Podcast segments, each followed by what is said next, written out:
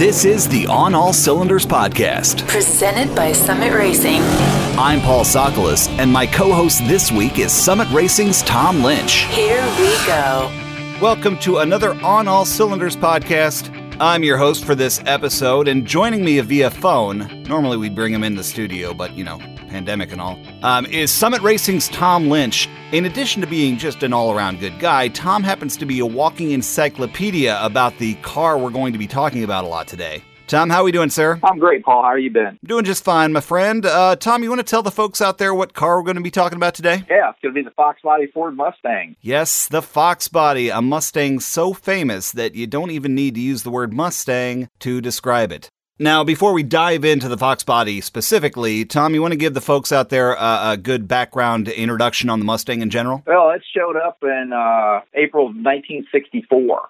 The uh, Plymouth Barracuda was actually the original pony car and beat it to market, the Mustang to the market by two weeks. But no one ever really talked about that. so wait, despite being called a Mustang, it, it, wasn't the original pony car? It was not. It was the second. But Plymouth just kind of went out there with a whimper. They didn't really say it. It was just like, hey, what's that? It's like, oh, it's our new car, whatever. The Mustang, on the other hand, Ford, their PR department just killed it. They launched that thing at the New York World's Fair that year. It was front and center, and they actually had displays where you could actually travel from different places in the park in Ford Mustangs, you know, convertibles they aired commercials on all the, the major networks, uh, for all three of them back then, um, the night before this official release date. I even remember reading because you know I, I was born in the 70s, so this is a little before my time. But the Ford was so uh, wanted to push this car so hard that they actually ran advertisements in 2,600 newspapers across the United States on opening day. They just really pushed that car hard and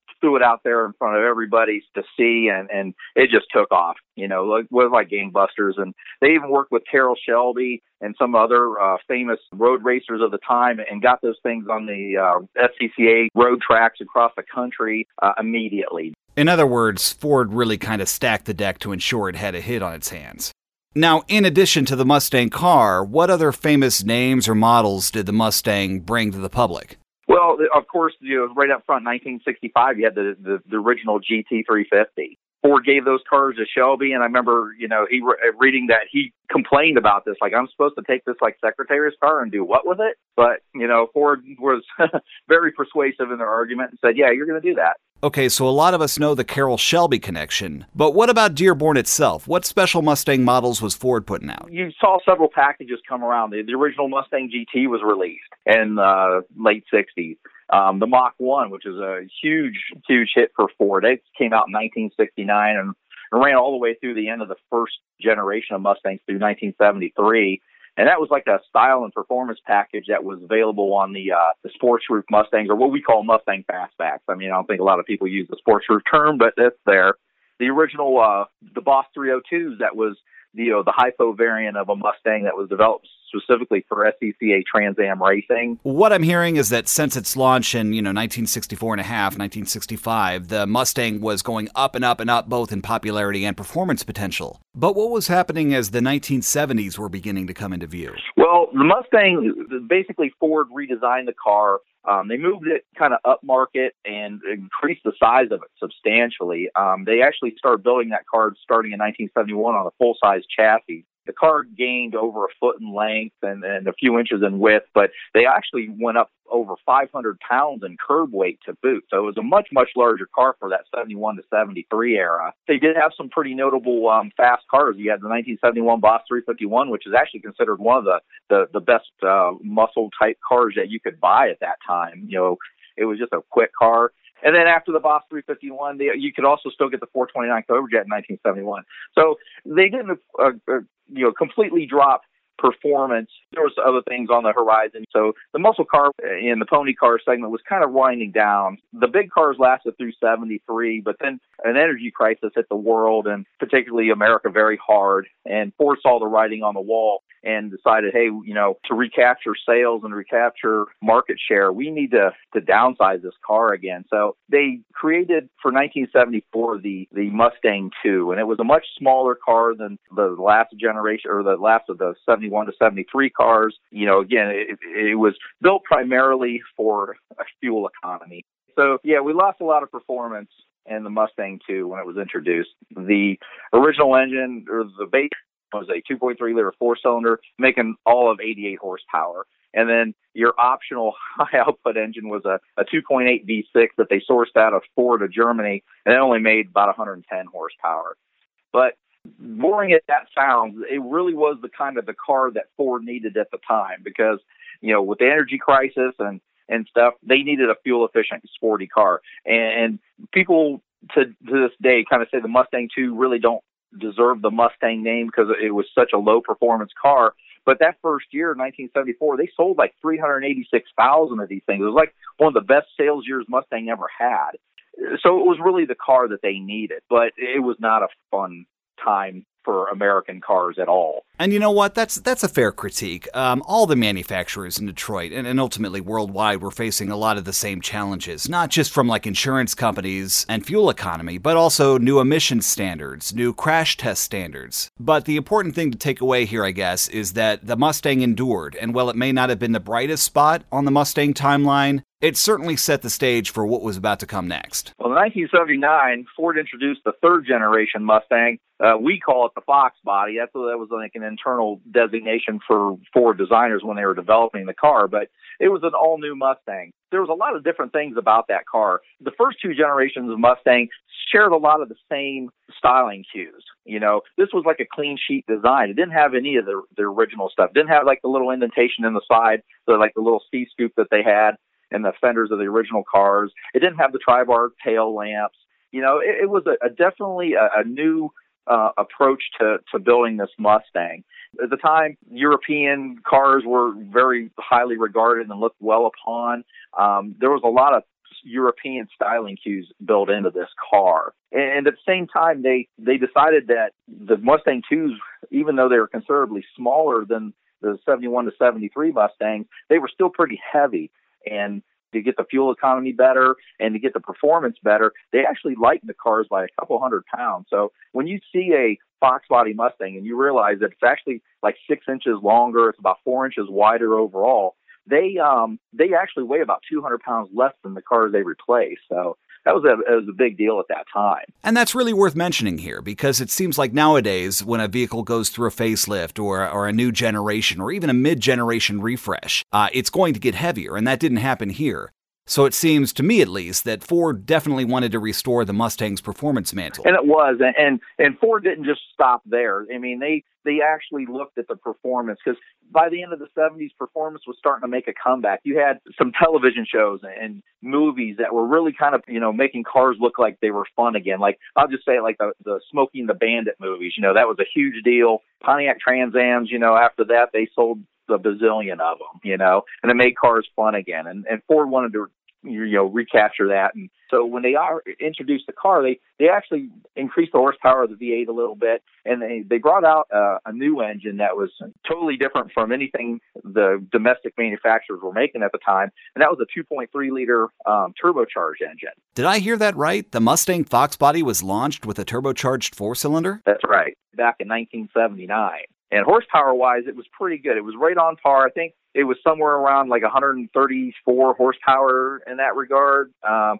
and the but the 302 back then was only about 140 horse. So you're telling me, at least horsepower wise, this little Turbo 4 held its own against the mighty Ford 5 liter V8? Performance wise, yes. But the problem that Ford had was it was kind of an identity crisis. You had all these guys that had been groomed and, and brought up on V8 power being the best thing that America has to offer. And then you basically open up the door and say, hey, here's an engine with half the cylinder that you're used to and uh, you know turbocharger. And uh, so uh, while it was still a great performing engine, I think they scared a lot of people away. But when it came to performance, it was just about as equal to the the 302 or the five liter that was introduced at that time. Hey, hey Tom, can I stop you right there because um, I want to address something that that may be confusing to some listeners out there. I've heard folks use the terms 5 liter and 302 pretty much interchangeably. Can you shed some light on when exactly the, the transition from cubic inch to liter designation occurred? Well, uh, one of the other changes for 1979 when they went to the you know the new European influenced Mustang was they changed the way that they they talk about the engine designation. So instead of saying that this car has a 302 cubic inch engine like Americans have been doing for decades. They actually changed it to uh, the metric liter designation. So the engine was a 5.0 liter or 5 liter engine. And, and that really stuck to this day. I mean, we still talk about stuff like that, but you know, in Ford land, you know, that was that was when you start start seeing the, the iconic 5.0 badge on the side of the cars. Oh, okay. So we've got the Fox body to thank for the legendary 5 liter Ford small block designation. You know, I'd always wondered about that. Certainly, we saw that earlier in the 60s with the GTO. John DeLorean was a big fan of European, specifically Italians. Um, Gran Turismo Omologato can't get much more Italian than that. But on the GTO fender badge, it said 6.5 liter instead of the cubic inch designation. And they even doubled down. They spelled a liter L I T R E instead of L I T E R. So that was that was always fascinating to me. But back on topic, can you uh, talk to us a bit about how the uh, Mustang fared against some of its uh, rivals from Detroit, specifically the Camaro and Firebird? Well, when Ford introduced those in 1979, the second generation Camaro and Firebird were kind of on the end of their production run, but they lasted all the way till 19 through 1981. And at this time, you know, the Mustang again was reduced in size. Uh, it became a very light car. And with the even a, the modicum of horsepower that was available in 1979, it was still a, a good performer. As the years went on, because there was a second energy crisis around 1980, they actually removed the five liter from the the Mustang, and in 1980 and 81, yeah, it was replaced with a 255 cubic inch V8 or a 4.2 liter.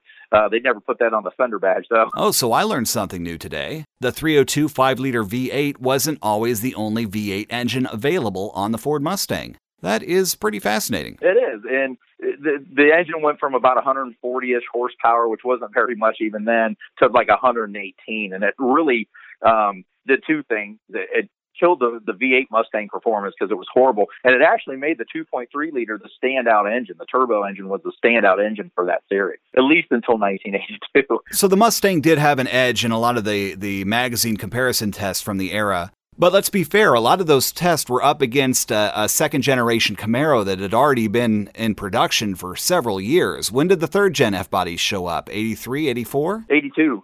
Yeah, it showed up in 1982. Yeah, and GM was pretty smart. You know, you had the Trans Am showed up in the the Knight Rider TV series. You know, everybody from that time period remembers KITT. You know, the talking car and and all that stuff and all the cool things that KITT could do. But you know, that was just a, a 1982 Pontiac Trans Am, and then you start seeing um, Camaros and stuff show up in television shows and stuff. Whoa, slow up there. The Fox body was in plenty of movies and TV shows. I remember Bill and Ted's Excellent Adventure. Bill's quote unquote mom, Missy, she drove a pretty wicked Mustang. Oh yeah, Missy. Yeah, she had a uh, like an '86 G or it was an LX or a GT convertible. It was an LX, I think. And I'm pretty sure the jerk kid in the Goonies drove one. yeah, Troy. He had a Mustang GT convertible. Yeah, he took uh, Thanos for a ride on uh, a little bicycle until he sent him off of a cliff.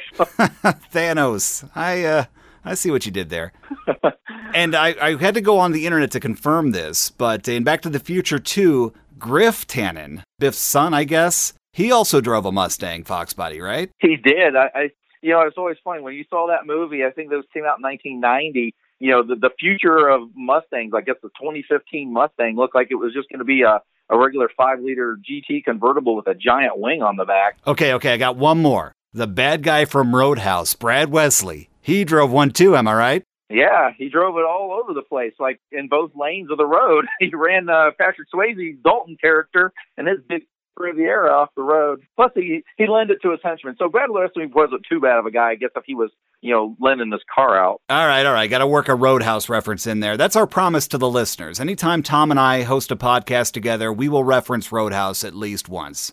But we digress. Let's get kind of back on topic. Speaking of TV shows, Chips, and specifically the special uh, pursuit Mustang they used in that TV show. Yeah, the SSPs. Yeah, the special service package Mustangs, and they they originally they originated in um, in California. You know, again, they needed a fast pursuit vehicle because the the police were driving these old um, Dodge police cars that could be outrun by any of the other performance cars of the day. So when there was a speeder, there was nothing they could do. They would just get away. And then uh, apparently someone at the uh, California Highway Patrol got fed up with that and contacted Ford. And next thing you know, you know, special batch of Mustangs that, that were stripped down. They were the coupe models or what we call notchback V8 four-speed transmissions. next thing you know, they could uh, run down all the the guys that were speeding. So it was a big deal. And over the years, after seeing the success that California had, a lot of other states adopted it as well. Um, Florida was another big one that had a lot of those SSP Mustangs in their inventory. Okay, so that was a special police package that uh, Ford was making specifically for police departments. Were there any other companies, or was Ford cranking out any other special Mustang models during this time? Oh, definitely. Even early in the Fox Body's life, company that out of Detroit called American Sunroof Company that was real popular back then because the manufacturers, the original equipment manufacturers, had stopped producing a lot of convertibles, so they were happy to step in and chop the top off of anything and then sell it back to the public.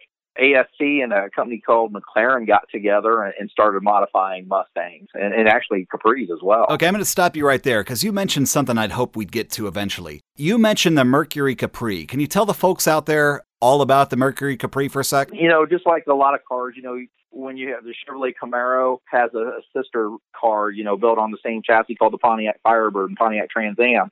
Ford and their Lincoln Mercury divisions, you know, they decided like Mercury basically wanted to get on on the fun. They said, "Why should uh, Ford get all the sales? We want to join in on that as well." So, in 1979, when the uh, new Fox Body Mustang introduced, they also uh, made a Mercury Capri version. And the interesting thing about the original Mustangs was initially they were built in two body styles, coupe and hatchback, or what we a lot of enthusiasts will call a notchback and a fastback. Um, in 1983, Ford brought the convertible body style back. So from 83 to 93 through the end of the Fox body production, you had three body styles to choose from. But the Capri, they didn't do that. They only had the hatchback available the entire time. So the Capri was basically Mercury's sister car to the Ford Mustang. It was, yeah. They had some definitely different styling cues. Again, you know, the interiors, under the hood, the chassis, suspension, steering, all that stuff's the same. The wheel, tires at the time, the same stuff. Um, but they did introduce it. They had a little bit more aggressive front end with a hood that had some like uh, faux louvers on it to make it a little more racy. Um, the front and fenders and the rear quarters were actually flared out. So that was a little bit more aggressive design than the Mustang. And this is one of the true love it or hate it aspects of a Capri is the back window, whereas Ford kept it kind of flat and, and followed the, the contours of the hatchback. The the Capri had a, like a bubble back window. Um, that seems to be a real contention for some people. It's uh, you either like it or you don't. so, so was the Capri right on par with the Mustang in terms of performance potential? Yeah, they're pretty quick. And I, I'll be honest with you, back in my youth, I spent quite a bit of time in a five liter Capri. Again, all the same mods, everything works to, to make the cars faster. But when you kind of look overlook Fox bodies, it kind of breaks down into two categories. You have the original, what they call four eye cars, or the the 1979 to 86 cars that had the four rectangular headlight, and then the 87 to 93 cars where they had an updated front end with like an arrow headlamp on each side. So you went from four headlights to just two.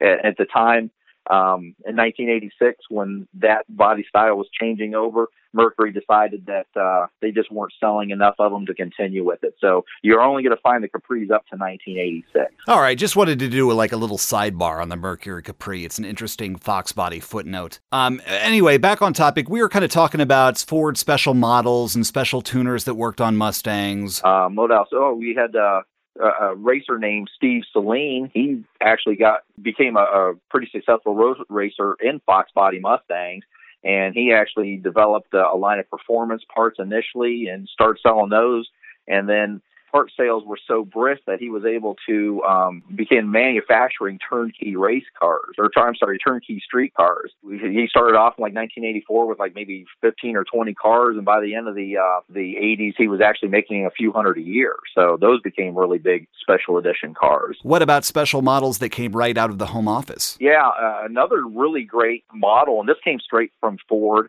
was the uh, 1984 to 86 um, SVO Mustang, another version of a turbocharged four cylinder. This one was actually a lot better because while the earlier cars made a decent amount of power for what they were, they didn't have the electronic controls. So the, the engines were a little finicky. And the thing about the five liter from the time they've been they introduced in 1968 until they stopped making them was those engines are anvil tough. You just you can beat on a five liter or a 302 and as long as you give them a little bit of maintenance once in a while, they are going to run. But these four cylinders with turbos, you know, they they took a lot more maintenance to keep them going right. But the SVO introduced the electronic engine controls, um, EFI, that just really increased the performance of those engines dramatically. I mean, thing went from like 130 horsepower uh, up to like 175, which you know, 40 horsepower jump is pretty significant. And by the end of the production run, they were up to 205 horsepower and in the neighborhood of about 250 pound feet of torque too. So they were actually very substantial engines. Now you said that was the Ford Mustang SVO. For the benefit of the folks listening, could you explain what SVO is? Yeah, SVO that was like Ford's internal hot rod department, and it, SVO did stand for Special Vehicle Operation. Yeah, but what about SVT?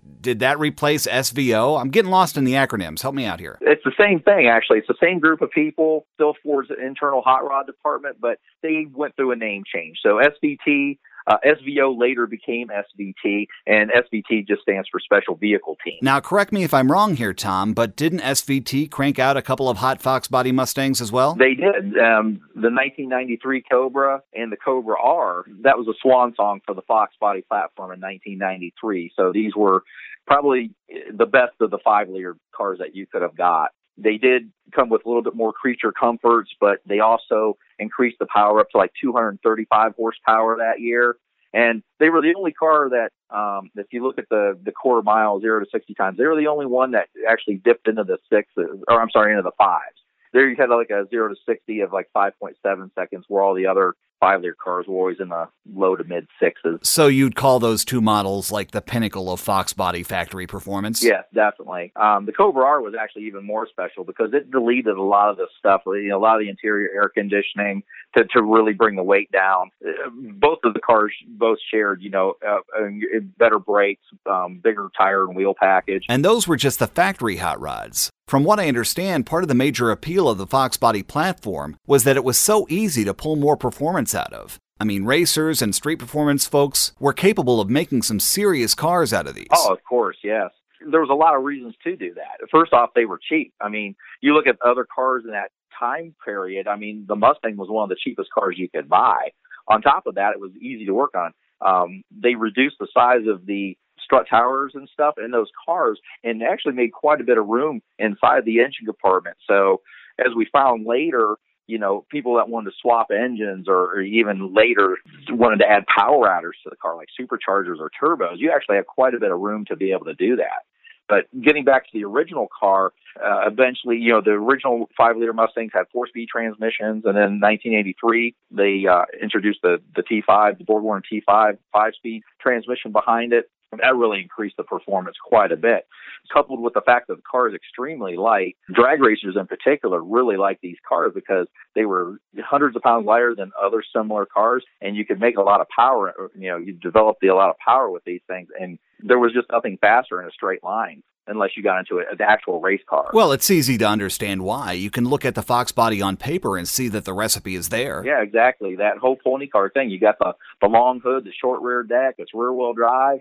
Lightweight. It's got a, a pretty powerful engine, you know, good trans, you know, strong transmission, good rear axle.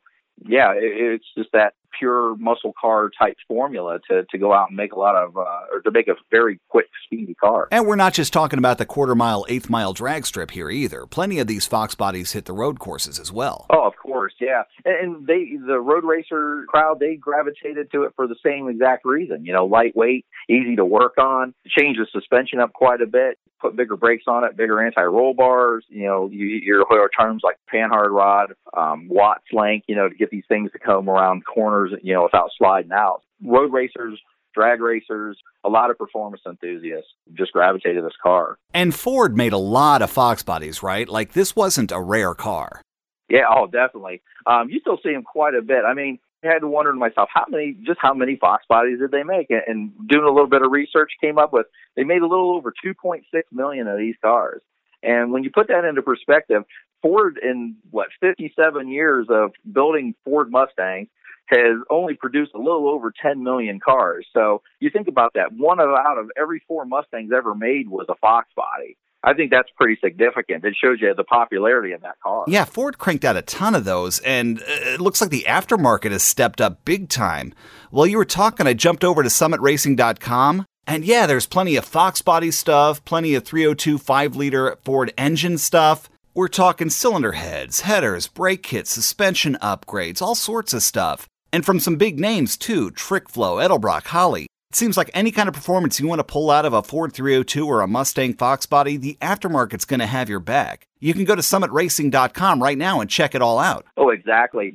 The, the Fox body cars, they rival the small block Chevy in parts availability, what's available. I mean, and to think that people are still, aftermarket companies are still creating new parts for these cars uh, uh, almost 30 years after they stopped making them.